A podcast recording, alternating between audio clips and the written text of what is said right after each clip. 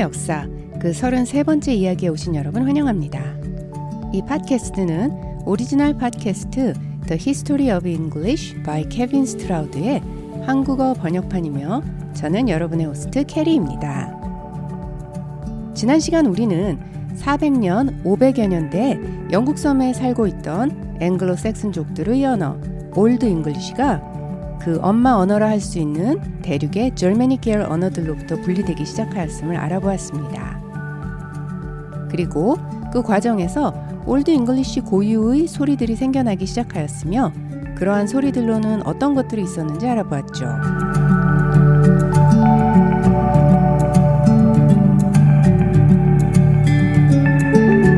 그러나 아직 그 당시 제대로 된 글이 없었던 Old English는 600년대 들어서면서 유럽 대륙의 교회와 라틴어 그리고 라틴어의 글이었던 알파벳이 전래되면서 비로소 글로 적히기 시작하였습니다. 이는 당시의 앵글로색슨족에게 교회를 보다 효과적으로 전파시키기 위해서는 여러 종교적 텍스트들을 앵글로색슨족의 언어인 Old English로 써야 했기 때문이죠. 그런데 다른 언어의 문자 체계를 그대로 적용하는 일이 쉽지는 않았습니다. 라틴어와 Old English에 공통적으로 존재했던 소리의 경우 라틴어의 알파벳을 그대로 사용하면 되었지만 라틴어에는 없고 Old English에만 존재했던 소리의 경우 그것을 글로 적는 것이 쉽지 않았죠. 이번 이야기는 이러한 Old English 고유의 소리들과 이 소리들을 글로 적기 위해 사용된 알파벳에 관한 이야기입니다. 우리는 보통 Old English의 시대를 앵글로색슨족이 영국 섬에 정착한 400, 500년경부터 1066년 Norman French의 영국 섬 정복의 시기를 지나 100여 년 후 1200년대까지 약 700여 년의 기간을 Old English가 사용된 시기로 보는데요. 이 700여 년 동안 Old English로 씌어진 자료는 3,000점에 불과하며 그나마도 대부분이 Old English 후기, 즉 800년대 이후에 집중되어 있습니다. 그리고 사실상 Old English 초기 300여 년간은 글로 남아있는 자료가 없습니다. 따라서 초기의 Old English의 모습은 후기의 자료를 토대로 다만 추측해 볼 수 있을 뿐이죠. 이러한 사실을 염두에 두고 지금부터 Old English의 최초의 글자, 즉 라틴어의 알파벳을 살펴보도록 하겠습니다. 펜과 종이의 사용이 보편화되기 이전 라틴어의 알파벳은 모두 각이 많은 형태였는데요. 이것은 딱딱한 표면에 둥근 형태의 글자를 새기기가 어려웠기 때문이죠. 현대 알파벳의 대문자를 생각하시면 되겠습니다. 알파벳의 소문자는 사실 중세시대 들어서 프린트 기술이 생겨나면서 잉크를 절약하기 위해 대문자들을 좀 더 작은 글씨로 변형시키면서 생겨난 것이고 그 이전의 알파벳이라 함은 모두 현대의 대문자 알파벳입니다. 당연히 Old English 알파벳 또한 이러한 대문자 라틴어 알파벳을 기본으로 자신들의 필요에 맞게 조금씩 변형을 가한 철자들이었죠. 지난 시간 살펴본 바와 같이 Old English의 소리의 변화는 다음과 같은 큰 전제 아래 이루어졌습니다. 그것은 바로 소리내기 어려운 곳에서 소리내기 쉬운 곳으로의 이동이라는 전제였는데요.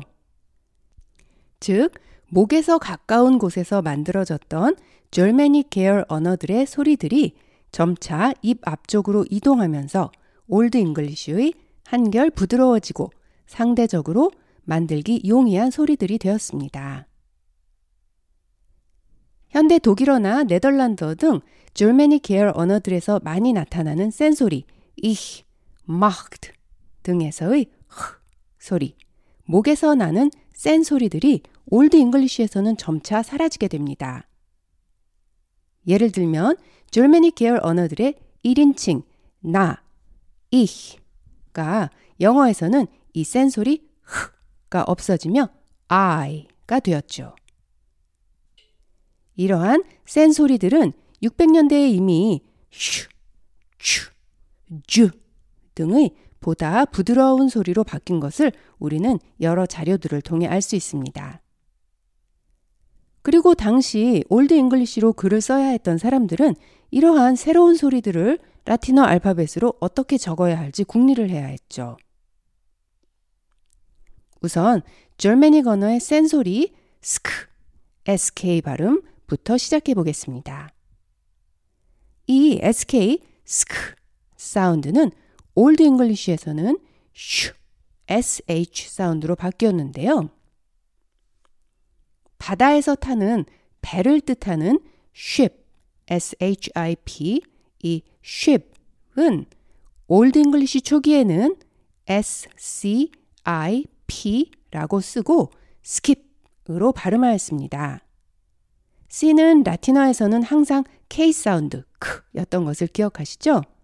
따라서 SCIP를 skip이라고 발음했던 것이죠. 그런데 이는 점차 센 소리 skip에서 부드러운 소리 ship으로 변화가 일어나게 됩니다. 이제 소리가 skip에서 ship 으로 바뀌었으니 당연히 스펠링도 SCIP에서 무언가 다르게 바뀌어야 했지만 초기 Old English에서는 아직 예전 스펠링을 그대로 쓰고 있었죠. 즉, 소리와 글이 일치하지 않았던 것입니다. 이것이 1066년 Norman French의 침공 후 그들의 언어, 초기 French어의 영향으로 SC 조합의 스펠링은 스크 소리에 쓰고 SH 스펠링 조합은 슈 소리에 쓰는 것으로 규칙이 정해집니다. 이에 따라 이전 sh sound임에도 SC로 스펠링했던 단어들이 모두 새로운 SH 스펠링을 갖게 되는데요. Old English에서의 배, 바다에서 타는 배는 ship이라고 말하고 SCIP로 스펠링하였던 것을 1066년 이후에는 SHIP로 위에 입는 옷인 shirt, SHIRT는 Old English에서는 SCYRTE로 스펠링하였던 것을 1066년 이후 SHIRT로 새로운 스펠링을 갖게 되었습니다. 그리고 이 단어 SCYRTE는 SH 소리로 변하기 전 원래 소리인 스크 사운드를 그대로 유지하면서 skirt, S-K-I-R-T, 즉 밑에 입는 옷이라는 뜻이 됩니다. 따라서 shirt와 skirt는 한 단어에서 갈라져 나온 동조어가 되겠습니다. 다음으로 센 소리 크 사운드에서 부드러운 소리 ch ch sound로의 변화를 보도록 하겠습니다. 이 소리는 특히 바로 뒤에 오는 모음으로부터 많은 영향을 받았는데요. 즉, K sound 크 뒤에 입 앞쪽에서 만들어지는 front vowel E, I 등이 오면 크 sound가 ch sound로 바뀌었습니다. 그리고 이 크 소리 뒤에 입 뒤쪽에서 만들어지는 back vowel, 즉 아, 오, 우 등이 오면 바뀌지 않고 그대로 크 소리가 유지되었죠. 이는 발음의 용이성 때문이었는데요. 크 sound가 목 뒤에서 나는 소리이다 보니 front vowel, 즉 입 앞쪽에서 나는 소리와 연달아 붙여서 발음하기 어려웠기에 점차 크 sound가 입 앞쪽으로 이동하며 ch sound가 되었던 것입니다. 이러한 현상의 예로는 Old English의 어린아이 killed, C-I-L-D 이 killed가 점차 child로 발음이 바뀌고 스펠링은 C-I-L-D에서 1066년 Norman French 이후 child, C-H-I-L-D 라는 새로운 스펠링을 갖게 되었죠. 마찬가지로 우리가 먹는 치즈도 Old English에서는 cese라고 말하고 C-E-S-E로 스펠링하였으나 점차 캐사에서 최사로 소리가 바뀌고 Norman French 이후 새로운 CH 스펠링을 갖게 되면서 cheese, cheese가 되었던 것입니다. 이와 같은 맥락의 또 다른 소리로는 hard G, 그 sound가 있었죠. 이 그 소리는 Old English와 라틴어에 공통으로 존재하는 소리였기에 라틴어의 알파벳 그대로 대문자 G를 사용해서 썼습니다. 그런데 현대 알파벳의 철자 G는 이름이 라틴어에서처럼 그가 아니라 G라고 말하죠. 줄메닉 계열 언어들이 알파벳을 아베 최대 AF 게라고 말하지만 영어는 A, B, C, D, E, F, G라고 말합니다. 그리고 발음은 gem, G-E-M에서처럼 soft G, game, G-A-M-E 에서처럼 hard G 두 가지 방법이 있으며 soft G sound는 사실상 J sound와 같은 발음이기도 합니다.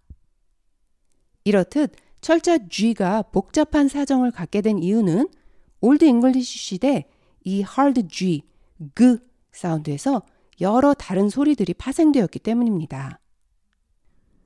이 hard G, 그에서 파생된 소리로는 J sound, j, 그리고 자음 Y sound, 야, 그리고 자음 W sound, 와를 시작으로 영어에는 더 이상 존재하지 않는 목 마찰음, 흐 등이 있습니다. 하나씩 차례로 살펴보도록 하죠. 먼저 Germanic 계열 언어의 센 소리 그에서 Old English의 부드러운 소리 j로 바뀌며 강을 건너는 다리라는 뜻의 브리가가 bridge로 바뀌었습니다.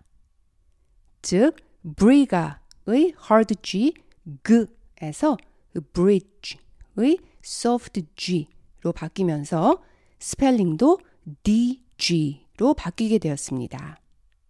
이 현상에 대한 자세한 내용은 지난 이야기에서 살펴보았습니다. 다음으로 그 소리가 반자음 Y 사운드 이야로 바뀐 경우입니다. 현대 알파벳의 Y는 모음으로도 쓰이고 반자음으로도 쓰이는데요. 어제를 나타내는 yesterday, 아직이라는 뜻의 yet 등에서의 앞소리 Y가 반자음 Y 소리입니다. Old English에서 한 해를 나타내는 year, Y-E-A-R은 원래 G-E-A-R 이라고 쓰고 gear 이라고 읽었습니다. 그리고 yet, Y-E-T, yet은 G-E-T 라고 쓰고 get 이라고 읽었죠. 이 gear, get의 앞에 오는 hard G sound, 그가 점차 Y, y sound로 변하지만 이 새로운 소리 Y sound를 나타낼 철자가 당시 Old English에는 아직 없었습니다. 따라서 G-E-A-R이라고 쓰고 year 로 말하던 것을 1066년 Norman French 이후 G-E-A-R은 Y-E-A-R, G-E-T는 Y-E-T로 소리의 변화를 충실히 반영한 새로운 스펠링을 갖게 됩니다. 또한 이 그 소리가 반자음 Y 사운드, ear로 변하면서 Old English의 여러 단어의 끝소리로도 사용되었는데요. 예를 들면 많은을 뜻하는 M-A-N-Y, many는 Norman French 이전의 Old English에서는 M-A-N-I-G로 쓰고 many라고 읽었습니다. 뒤에 G가 Y 사운드, ear를 나타내는 스펠링이었던 것이죠. 이것이 1066년 이후 French의 영향으로 M-A-N-Y로 스펠링이 변했습니다. 재밌는 예를 하나 들어볼까요? 독일어로 인사말 중에 Guten Tag 이라는 표현이 있습니다. 직역하면 좋은 하루, good day 인데요. 그렇다면 하루, 날을 뜻하는 day는 Old English로 무엇이었을까요? 네, 바로 dag, dag 였습니다.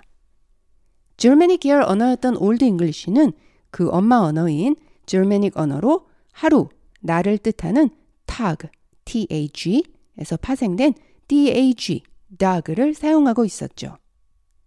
그런데 방금 알아본 바와 같이 이 dag의 hard g, 그 사운드가 y로 변해 dag에서 die로 소리가 변했습니다. 그리고 Norman French 이후 스펠링이 D-A-Y, 발음은 die로 정착되었던 것이죠. 이는 이후 모음의 대이동을 거쳐 die에서 day로 바뀌게 됩니다. 마지막으로 hard G 사운드 그에서 파생된 또 다른 소리 목 마찰음 흐 사운드에 관해 알아보겠습니다. 이 소리는 현대의 많은 줄메닉 계열 언어들에서는 존재하지만 현대 영어에는 오래전 사라진 소리로 다만 스펠링에서 우리가 묵음이라고 부르는 형태로 나타나고 있습니다. 예를 들면 밤을 뜻하는 night, n-i-g-h-t의 g-h 스펠링처럼 말이죠. 생각, t-h-o-u-g-h-t, thought, 시야, sight, s-i-g-h-t 등 현대 영어의 gh 스펠링의 묵음 현상이 궁금하셨다면 지금부터의 이야기에서 그 답을 찾으실 수 있을 것입니다. Old English에서는 빈번히 존재하였던 이 목 마찰음 흐는 대략 두 가지로 스펠링 되었는데요. 우선 목청을 울리며 내는 흐 소리는 G로 스펠링하는 경우가 많았고 목청을 울리지 않고 내는 흐 소리 입안에서 공기가 그대로 흐르면서 나는 소리는 H로 스펠링하였습니다. 현대 영어에서 밤을 뜻하는 night, n-i-g-h-t는 Old English에서는 n-i-h-t로 쓰고 nicht라고 읽었는데요. 여기서의 h 스펠링이 목 마찰음인 것이죠. 이 목 마찰음을 Old English에서는 어떤 때는 G로도 어떤 때는 H로도 스펠링 하다가 Norman French 이후 점차 모든 목 마찰음 흐 소리는 GH로 스펠링하는 것으로 정리가 됩니다. 그렇다면 Germanic 언어에서 유래한 Old English의 목 마찰음 흐는 영어가 이후 독자적으로 발전하면서 어떻게 되었을까요? 대략 세 가지 결과로 나타났는데요. 이를 차례로 살펴보도록 하겠습니다. 많은 경우 목 마찰음 흐는 영어에서 소리 자체가 완전히 사라졌습니다. 소리는 사라졌지만 스펠링 GH는 과거의 유산으로 남아 현재까지 전해지는 것이죠. 우리가 흔히 GH 묵음이라 부르는 스펠링들이 그러한 경우입니다. 밤을 뜻하는 night를 보면 Norman French 이전의 스펠링 N-I-H-T 소리는 nicht 에서 Norman French 이후의 스펠링은 N-I-G-H-T 소리는 여전히 nicht가 됩니다. 이 nicht에서 점차 가운데 마찰음 h가 탈락되면서 neat가 되었다가 1500년대 모음의 대이동 현상을 거쳐 night가 되는 것이죠. 참고로 현대 독일어로 밤은 nacht, n-a-c-h-t, nacht로 들으시는 바와 같이 줄메니 계열 언어들에서의 마찰음 흐를 그대로 가지고 있습니다. night와 마찬가지로 보는 것, 시야를 뜻하는 sight, s-i-g-h-t도 Norman French 이전에는 s-i-h-t, sicht에서 점차 중간의 흐, 목 마찰음이 탈락하면서 seat, 그리고 모음의 대이동을 거쳐 sight가 되었죠. 현대의 숫자 8을 나타내는 eight, e-i-g-h-t는 Old English 시대에는 e-a-h-t-a, eiht에서 흐 소리가 탈락하고 eight이 되었지만 과거의 목 마찰음 스펠링 gh가 그대로 남아 e-i-g-h-t로 스펠링하는 것입니다. 현대 영어의 GH 묵음을 가진 거의 모든 단어들은 Old English 시대에서는 발음되었던 마찰음 흐 소리를 나타내는 것이며 이 마찰음이 점차 사라지면서 현대에는 스펠링으로만 남게 된 것이죠. 무게 weight W-E-I-G-H-T 싸움 fight F-I-G-H-T 공포 fright F-R-I-G-H-T 힘 might M-I-G-H-T 권리 right R-I-G-H-T 등 셀 수 없이 많은 단어들이 바로 그러한 경우입니다. 두 번째 경우 이 마찰음 흐는 W sound 우어로 바뀌기도 하였습니다. 나무를 베는 톱 SAW saw 는 Old English 시대에는 사후 SAGU로 쓰고 사후로 말하던 것에서 뒷소리 흐가 W 사운드로 변해 사웨였다가 이 W 사운드도 없어지면서 써가 됩니다. 하지만 W 스펠링은 그대로 남았습니다. 법률을 뜻하는 law, L-A-W도 마찬가지로 라후, L-A-G-U 였던 것이 law를 거쳐 W 사운드가 탈락되면서 law가 되었지만 라후의 흐 소리에서 lawe, W 사운드, 우어 소리로의 변화를 반영한 W 스펠링은 그대로 남아있는 것이죠. 따라서 top, SAW, saw, 법률, law, 그리다, DRAW, draw 등에서의 마지막 스펠링 W는 모두 Old English 시대에 한때에는 발음되었지만 지금은 묵음으로 스펠링만 명목상으로 남아있는 것이죠. 마지막 경우로는 흐 소리가 F 사운드, F 소리로 변한 경우입니다. 현대 영어의 GH로 스펠링하면서 F 로 소리내는 단어들 웃다 L-A-U-G-H laugh 거친 R-O-U-G-H rough 기침하다 C-O-U-G-H cough 강한 T-O-U-G-H tough 등이 모두 이러한 과정을 거쳤는데요. 예를 들면 거친이라는 뜻의 rough, rough는 원래 Old English에서는 ruh로 쓰고 ruh라고 읽었으나 Norman French 이후 스펠링이 rough로 변한 후 gh가 f sound로 변한 것입니다.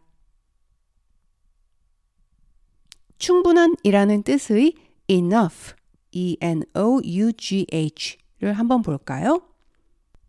원래 Old English 시대의 스펠링은 G-E-N-O-G 였으며 gainog라고 발음되었을 거라 생각되는데요. G-E-N-O-G의 앞에 G는 hard G, 그 소리로 그리고 뒤에 G는 목 마찰음 흐 소리로 발음되었습니다. gainer라고 말이죠. 그런데 어떻게 gainer에서 현대의 enough라는 소리로 변하게 된 것일까요?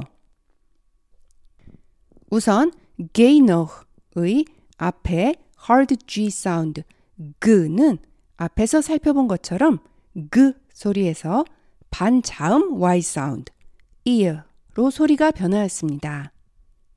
따라서 gainer에서 우선 예이너로 소리가 변했고요. 이것이 노르만 프렌치 이후 뒤에 나오는 G 사운드 흐가 GH로 스펠링이 변하면서 E-N-O-G-H가 되었고 이 흐 소리가 F sound F 소리로 변해 최종적으로 enough 스펠링은 E-N-O-U-G-H가 된 것입니다. 요약하자면 이 GH 스펠링 조합은 Germanic 계열 언어 중 하나였던 Old English에서 빈번히 존재했던 목 마찰음 흐 소리를 나타내 주던 철자 조합이었습니다. 그러나 이후 영어가 독자적으로 발전하는 과정에서 이 목 마찰음 흐 소리는 점차 사라지거나 다른 소리로 변했죠. 비록 소리는 사라졌지만 이 GH 철자는 과거 Old English의 유산으로 남아 우리에게 전해지는 것입니다. 따라서 현대 영어의 묵음 GH를 갖는 많은 단어들이 모두 이러한 과정을 거쳐 우리에게 전해진 것이죠.